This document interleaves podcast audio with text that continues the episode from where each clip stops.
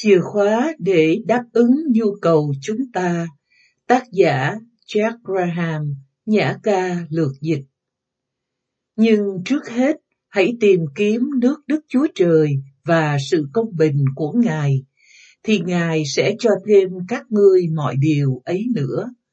Matthew đoạn 6, câu 33 một người đàn ông đang vật lộn để leo lên một cái thang rất cao dựa vào bức tường.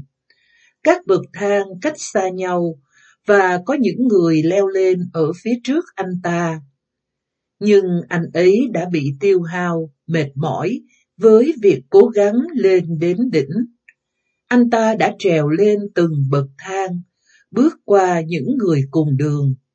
Khi lên đến đỉnh, anh ta nhìn qua bức tường và không thấy gì cả.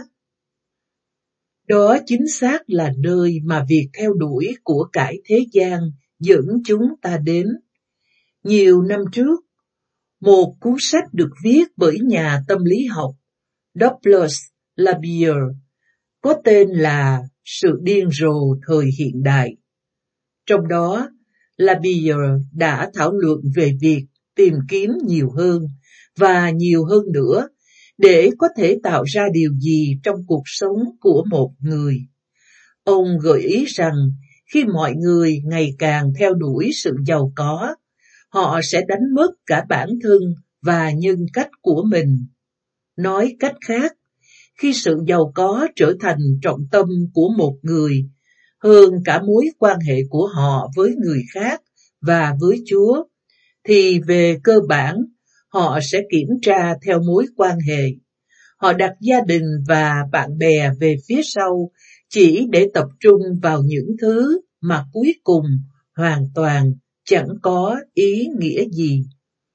Những nhu cầu sâu xa nhất trong cuộc sống của chúng ta sẽ không được đáp ứng bằng việc theo đuổi sự giàu có. Đó là lời nói dối của kẻ thù. Vì vậy, thay vì tìm kiếm hạnh phúc trong của cải thế gian, hãy nhớ chúng ta là ai trong đấng Christ tìm danh tính của chúng ta trong một mình Ngài và Ngài sẽ đáp ứng mọi nhu cầu của chúng ta.